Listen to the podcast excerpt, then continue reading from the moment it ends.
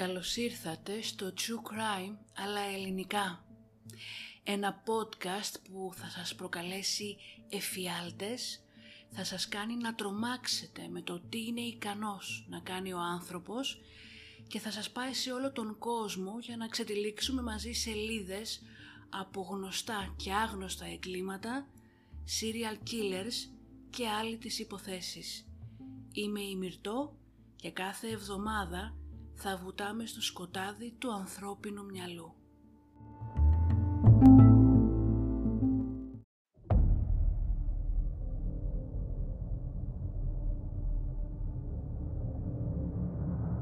And that's where I cut her open when he told me to. Slave. There's no way around it. Primarily a sexual slave, but nonetheless a physical slave as well. I had no intention of hurting him. I, I couldn't find any way to eat And the girl's you, meat you beat her to death with what?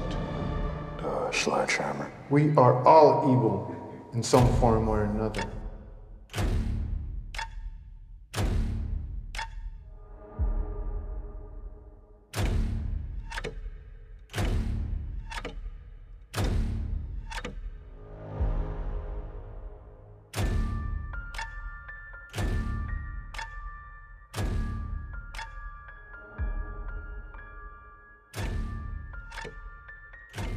Unable to live with the fact that I just stabbed to death and cut the throat of an innocent young woman.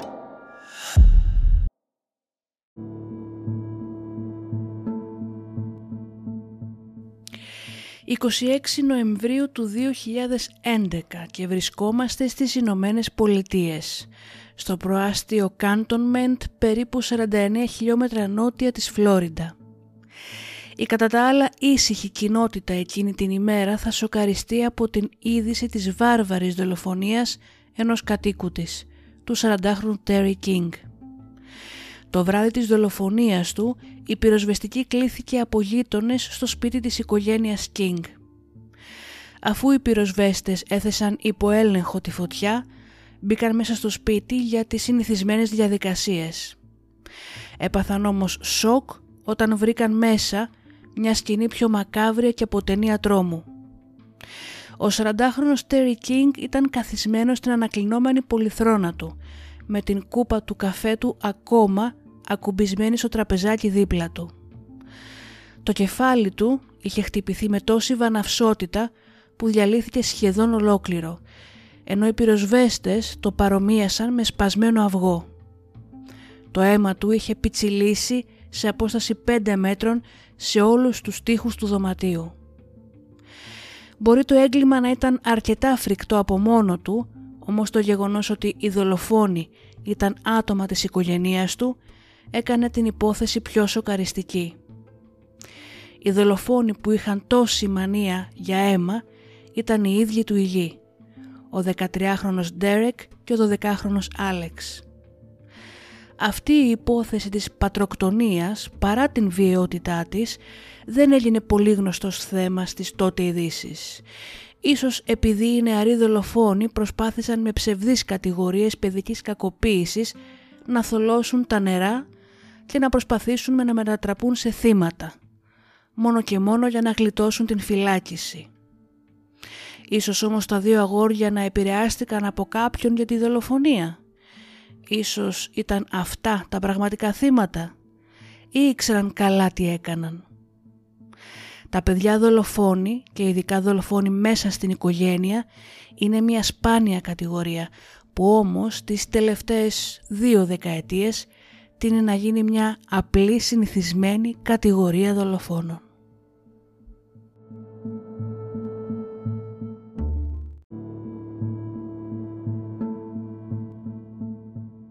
Ο Τέρι Κίνγκ, μηχανικός κλιματιστικών, γνώρισε το 1985 την στρίπερ και σερβιτόρα Janet French. Αν και δεν παντρεύτηκαν ποτέ, έμειναν μαζί για 8 χρόνια. Το ζευγάρι έκανε δύο γιους, τον Άλεξ και τον Ντέρεκ, όμως η Janet αργότερα έμεινε έγκυος σε δίδυμα από άλλον άντρα, ενώ ακόμα ζούσε με τον Τέρι. Εθισμένη στα ναρκωτικά όπως ήταν, το 1993 παράτησε την οικογένειά της, αφήνοντας τον Τέρι να μεγαλώσει τα τέσσερα αγόρια μόνος του. Αρχικά διατήρησε κάποια σχετική επαφή με την οικογένειά της, όμως σιγά σιγά η παρουσία της στην ζωή των αγοριών έγινε μηδέν.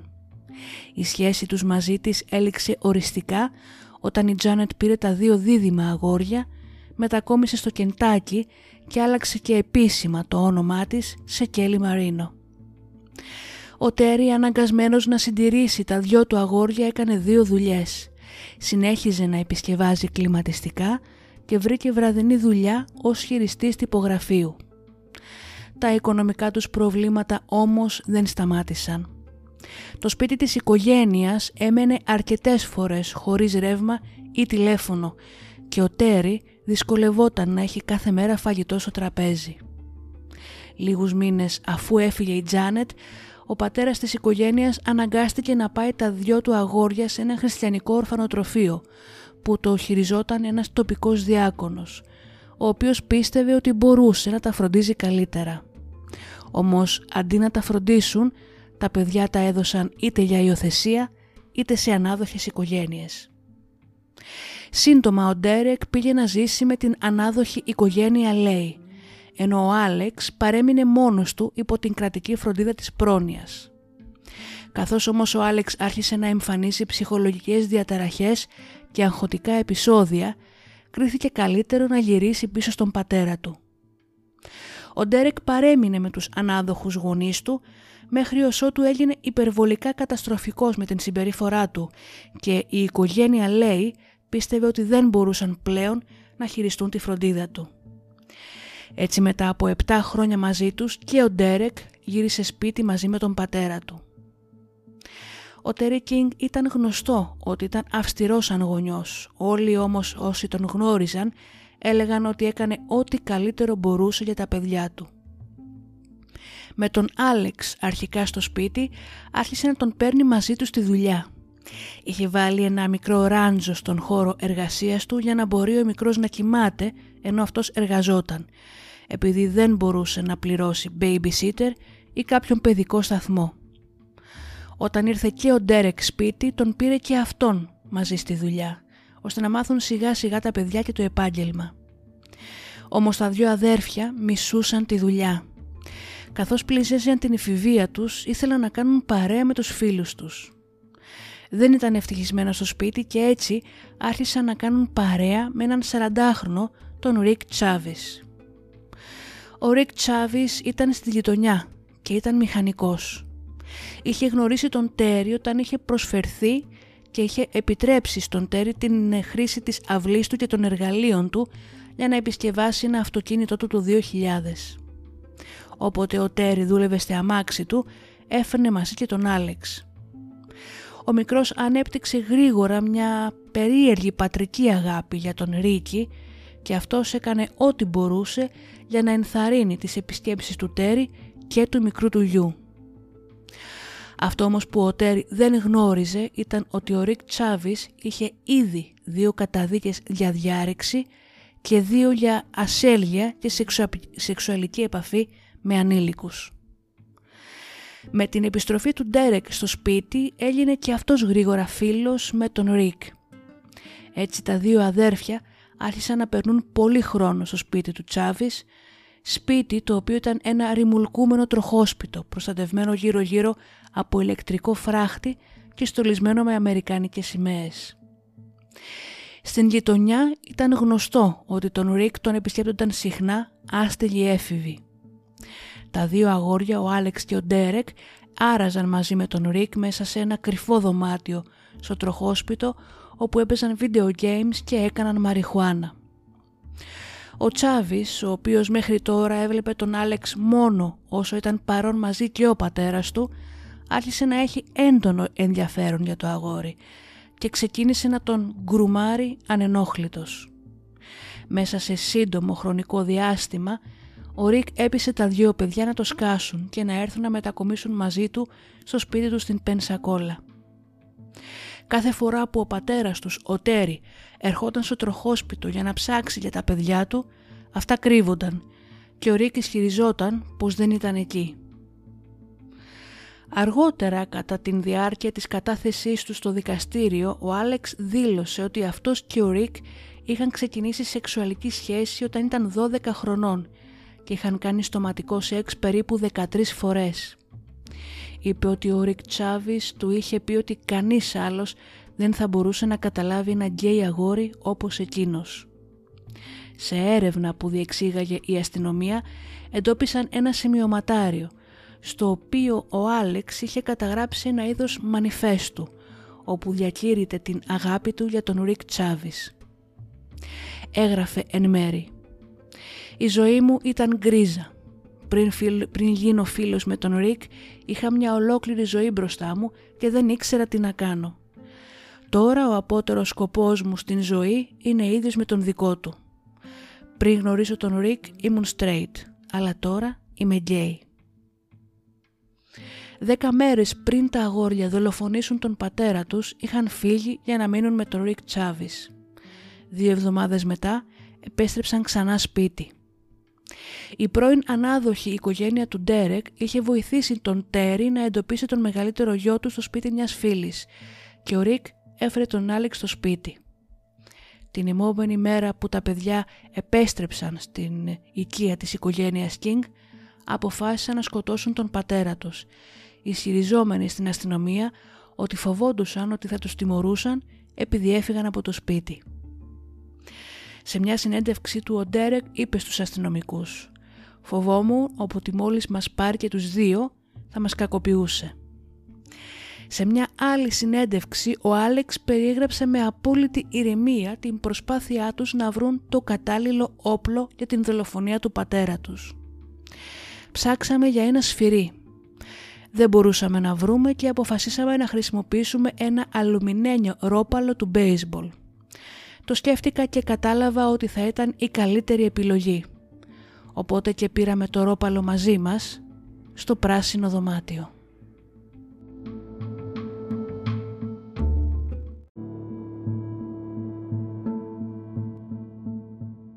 Το πράσινο δωμάτιο ήταν ένα δωμάτιο του σπιτιού στο οποίο άραζε ο πατέρας τους και κοιμόταν στην ανακλεινόμενη πολυθρόνα του. Είχε αρχίσει να κοιμάται εκεί τα τελευταία βράδια για να εμποδίσει τα δύο αγόρια από το να το σκάσουν ξανά. Αυτά τον πλησίασαν αθόρυβα για να μην τον ξυπνήσουν και ο Ντέρεκ άρχισε να τον χτυπάει με το ρόπαλο με δύναμη, σκορπώντας αίματα και κομμάτια από το κρανίο και τον εγκέφαλό του μέχρι και πέντε μέτρα μακριά στους τοίχους. Έπειτα έβαλαν φωτιά στο κρεβάτι του πιστεύοντας ότι αυτό θα ήταν ένας καλός αγωγός για ταχεία ανάφλεξη. Με τον πατέρα τους πλέον νεκρό και με το σπίτι να έχει αρπάξει φωτιά, τα δύο αγόρια τράπηκαν σε φυγή, ελπίζοντας ότι η φωτιά θα κάλυπτε το έγκλημά τους. Πήγαν σε ένα ψιλικατζίδικο και κάλεσαν τον Ρίκι Τσάβης, αυτός ήρθε, τα πήρε και τα πήγε πίσω στο σπίτι του για το βράδυ. Την επόμενη μέρα μετέφερε τα αγόρια στο αστυνομικό τμήμα για να παραδοθούν.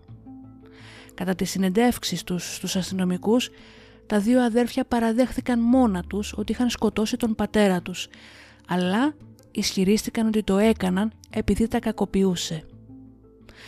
Ο Ντέρεκ επέμεινε ότι ο πατέρας τους είχε σπρώξει τον Άλεξ τη νύχτα της δολοφονίας και ότι είχαν κουραστεί από την συνεχή κακοποίηση. Έδωσαν στους αστυνομικούς γραφική αναπαράσταση μάλιστα του εγκλήματος που είχαν διαπράξει. Ο Άλεξ είπε ότι ο ήχος που έκανε το ρόπαλο του μπέισμπολ όταν χτυπούσε ο Ντέρεκ το κεφάλι του πατέρα του τις πρώτες φορές ήταν σαν να σπάει κορμός δέντρου στη μέση ή να σπάει τσιμέντο. Συνέχισε να χτυπάει το κεφάλι του πατέρα του με το αίμα να πετάγεται σε όλους τους τοίχους του πράσινου δωματίου ώσπου διαλύθηκε το κρανίο του. Το μέτωπό του πλέον δεν υπήρχε. Η μύτη του είχε ξεκολλήσει και το πρόσωπό του ήταν απλά παρελθόν. Σε άλλες συνεντεύξεις στην αστυνομία, ο Ντέρικ είπε ότι ο Ρικ τους είπε ότι είχε δολοφονήσει έναν άνδρα και την είχε γλιτώσει. Αυτό όμως δεν ήταν αλήθεια, αλλά φαινόταν να είχε κάνει αρκετή εντύπωση στον Άλεξ. όταν ο μικρότερος αδερφός του τον ενθάρρυνε να σκοτώσει τον πατέρα τους, ο Ντέρεκ προσπάθησε να αναβάλει την δολοφονία για μετά τα Χριστούγεννα, καθώς ήθελε να τις περάσουν τις γιορτές όλοι μαζί. Ο Άλεξ όμως επέμενε να το κάνουν όσο πιο σύντομα μπορούν. Παρά τις πολλές ανακρίσεις και τις ομολογίες τους, τα δύο αγόρια μετά απέσυραν οποιαδήποτε παραδοχή. Είπαν ότι ο Ρικ τους έπεισε να σκοτώσουν τον πατέρα τους για κακοποίηση και να ισχυριστούν αυτοάμυνα. Είπαν όμως ότι ο Ρικ ήταν αυτός που διέπραξε πραγματικά τη δολοφονία. Ισχυρίστηκαν ότι τον άφησαν να μπει στο σπίτι και μετά περίμεναν έξω όσο αυτός σκότωνε τον πατέρα τους. Ο Ρικ συνελήφθη αρχικά ως συνεργός στον φόνο, επειδή έκρυψε τα αγόρια στο τροχόσπιτό του και έπλυνε τα ρούχα τους από τα αίματα. Κατηγορήθηκε και αυτός όμως για κακοποίηση του Άλεξ. Αργότερα επειδή τα παιδιά τον είχαν μπλέξει ως πιθανό δολοφόνο, κατηγορήθηκε και για δολοφονία. Η εισαγγελία προσπαθώντας να ενώσει τις υποθέσεις και των τριών κατηγορουμένων δίκασε τον Ρικ Τσάβης μαζί με τα δύο αγόρια για το ίδιο έγκλημα σε δύο διαφορετικές δίκες. Ο Ρικ δικάστηκε πρώτα και τα δύο αγόρια παρά το γεγονός ότι ήταν ανήλικα δικάστηκαν ως ενήλικες. Στην πρώτη από τις δύο δίκες ο αδερφός του Ρικ Τσάβης, ο Μάικλ, κατέθεσε ότι ήταν μαζί με τον αδερφό του στο σπίτι και βλέπαν τηλεόραση αργά όλο το βράδυ. Είπε ότι ενώ βρισκόταν σπίτι και άκουγε το σκάνερ της αστυνομίας, άκουσε για μία κλίση για φωτιά. Έμαθε ότι εκεί στην γειτονιά είχε εκδηλωθεί φωτιά σε ένα κοντινό σπίτι, λίγο μετά χτύπησε το τηλέφωνο, το σήκωσε ο αδερφός του ο Ρίκη, ο οποίος φανερά εκνευρισμένος το έκλεισε, βγήκε για λίγο από το σπίτι και μισή ώρα αργότερα επέστρεψε με τα δύο αγόρια μαζί του. Συνέχισε λέγοντας πως και τα δύο αγόρια κουβαλούσαν κάποια ρούχα ματωμένα μαζί τους και πως ο Άλεξ φαινόταν να έχει μπει σε κατάσταση σοκ. Υποστήριξε πως ο Ντέρεκ ρώτησε τον αδερφό του «Θέλεις να του πω τι κάναμε» και αυτός κούνησε καταφατικά το κεφάλι του. Τότε ο Ντέρεκ άρχισε να λέει στον Ρικ και στον Μάικλ Τσάβης τι έκαναν λέγοντας ότι είχαν χτυπήσει με ένα ρόπαλο τον πατέρα τους και πως ο εγκέφαλός του κρεμόταν έξω από το κρανίο του. Μετά τα αγόρια πήγαν να πληθούν και ο Ρικ έβαλε τα ματωμένα ρούχα τους στο πλυντήριο. Αυτή η μαρτυρία του Μέκλ Τσάβης, η οποία επιβεβαιώθηκε και από άλλους τρεις μάρτυρες, μαζί με την άρνηση της εισαγγελίας να θεωρήσει τον αδερφό του Ρικ υπεύθυνο είτε συνεργό της δολοφονίας, ήταν διπλό χτύπημα για τα δύο αγόρια. Οι ένορκοι διαπίστωσαν ότι είχε ρίξει ο Ντέρεκ το ρόπαλο για να σκοτώσει τον Τέρι Κινγκ. Ο συνήγορος υπεράσπισης του Ρικ Τσάβης υποστήριξε ότι τα δύο αδέρφια σχεδίασαν και πραγματοποίησαν το έγκλημα μόνοι τους. Κάλεσε αρκετούς μάρτυρες που κατέθεσαν γι' αυτό. Τρεις έφηβοι μάλιστα φίλοι των δύο αγοριών που ήταν στο ίδιο κέντρο κράτησης με αυτούς κατέθεσαν ότι τα αγόρια τους είχαν ομολογήσει τα πάντα. Ένας μάλιστα περιέγραψε και την πράξη της δολοφονίας όπως την περιέγραψαν τα δύο αδέρφια. Είπε ότι όταν χτύπησαν τον πατέρα τους την πρώτη φορά, τα μάτια του πετάχτηκαν έξω από τις κόγχες τους. Όταν χτυπήθηκε για δεύτερη φορά, άνοιξε το κρανίο του, ενώ από την τρίτη φορά και μετά, το κεφάλι του ήταν απλά πουρές. Ένας φίλος τώρα της μητέρας των αγοριών της Τζάνετ κατέθεσε ότι ο Ντέρικ, ομολο, ο Ντέρεκ, συγγνώμη, ομολόγησε το έγκλημά του στη μητέρα του ενώ ήταν παρούσα στην κηδεία του πατέρα τους. Οι πρώην ανάδοχοι γονείς του Ντέρεκ, ο Φρανκ και η Νάνσι Λέι, είχαν επίσης κληθεί να καταθέσουν. Αν και είχαν αρνηθεί να μπουν σε λεπτομέρειες σχετικά με το γιατί δεν ήθελαν να συνεχίσουν με την ανάδοχη φροντίδα του Ντέρεκ, είπαν πως η παρουσία τους στο σπίτι τους, ενώ αρχικά ήταν ήρεμη, μετά από 1,5 χρόνο ο Ντέρεκ είχε μετατραπεί σε ένα προβληματικό παιδί. Είπαν ότι το μικρό παιδί είχε μια περίεργη έλξη προς την φωτιά και του απαγόρευσαν να έχει πάνω του οτιδήποτε όσο αφορούσε σπίρτα, αναπτήρες κτλ. Σε μια προσπάθεια μάλιστα να θέσουν τον νεαρό υποέλεγχο, οι Λέις πρότειναν στον Τέρι Κίνγκ να τους επιτρέψει να τον στείλουν σε στρατιωτική σχολή, κάτι που όμως ο πατέρας των παιδιών αρνήθηκε. Στις 28 Σεπτεμβρίου του 2001 λοιπόν επέστρεψαν τον Ντέρεκ στη φροντίδα του πατέρα του. Όμως λιγότερο από δύο μήνες μετά, στις 16 Νοεμβρίου του 2001, ο νεαρός έφυγε τρέχοντας και βρέθηκε αργότερα σε ένα φιλικό σπίτι. Η Νάνση λέει κατέθεσε ότι ο Ντέρεκ τη ζήτησε να μην τον επιστρέψει στον πατέρα του και είπε ότι αυτός και ο Άλεξ είχαν ήδη ένα σχέδιο για να τον σκοτώσουν. Στις 6 Σεπτεμβρίου του 2002 τελικά, ο Ρικ Τσάβης αθωώθηκε για τον φόνο και η ετοιμιγορία κρατήθηκε σφραγισμένη μέχρι να ολοκληρωθεί και η δίκη των δύο αδερφών. Λόγω των ομολογιών τους δεν υπήρχε κάποιος μάρτυρας υπεράσπισης και το κοινό εξοργίστηκε με την καταδίκη των δύο αγοριών. Ένα μήνα μετά το τέλος της δίκης όμως ο δικαστής απέρριψε και γύρισε την καταδίκη τους, καθώς θεώρησε ότι η απόφαση να δικαστούν τρία άτομα για το ίδιο έγκλημα όταν υπήρχαν κάποια πιθανά σενάρια ήταν μια ξεκάθαρη παραβίαση του δικαιώματος των αγοριών σε δίκαιη διαδικασία. Η υπόθεση λύθηκε με τον Άλεξ και τον Ντέρεκ να δηλώνουν ένοχοι για εμπρισμό και φόνο τρίτου βαθμού, χάρη σε έναν δικαστή που μείωσε περαιτέρω τις κατηγορίες τους. Στην τελευταία δήλωσή τους στο δικαστήριο, ο Ντέρικ έριξε το φταίξιμο για την ιδέα στον αδερφό του, λέγοντας πως αυτός πρότεινε να σκοτώσουν τον πατέρα τους.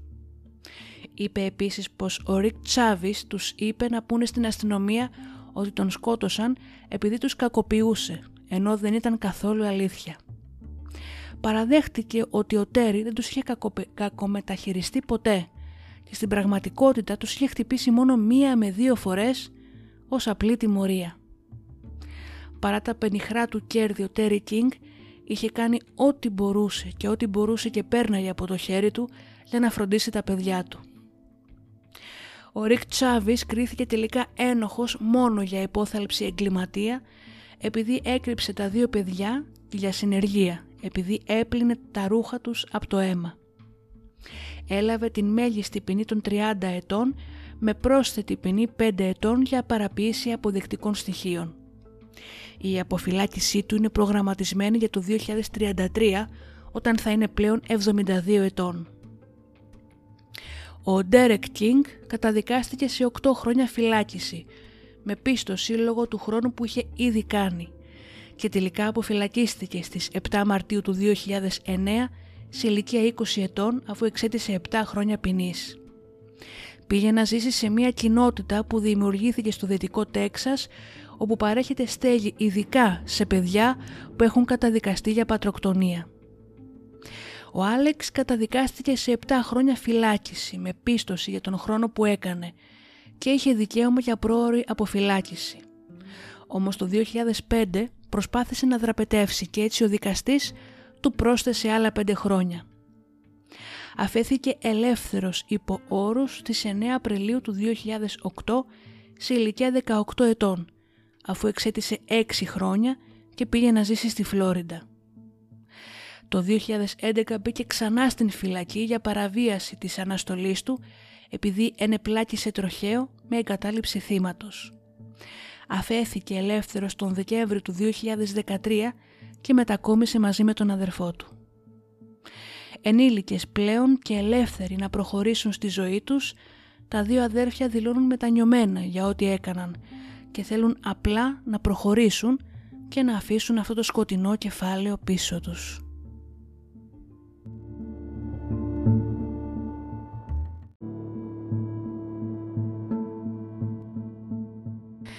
Τα παιδιά δολοφόνοι, ενώ είναι σπάνιο φαινόμενο, είναι ομολογουμένως αρκετές φορές υπεύθυνα για πολλά βία και ομά εγκλήματα, κάτι που θα δούμε σε πολλά επόμενα από τα επεισόδια του podcast.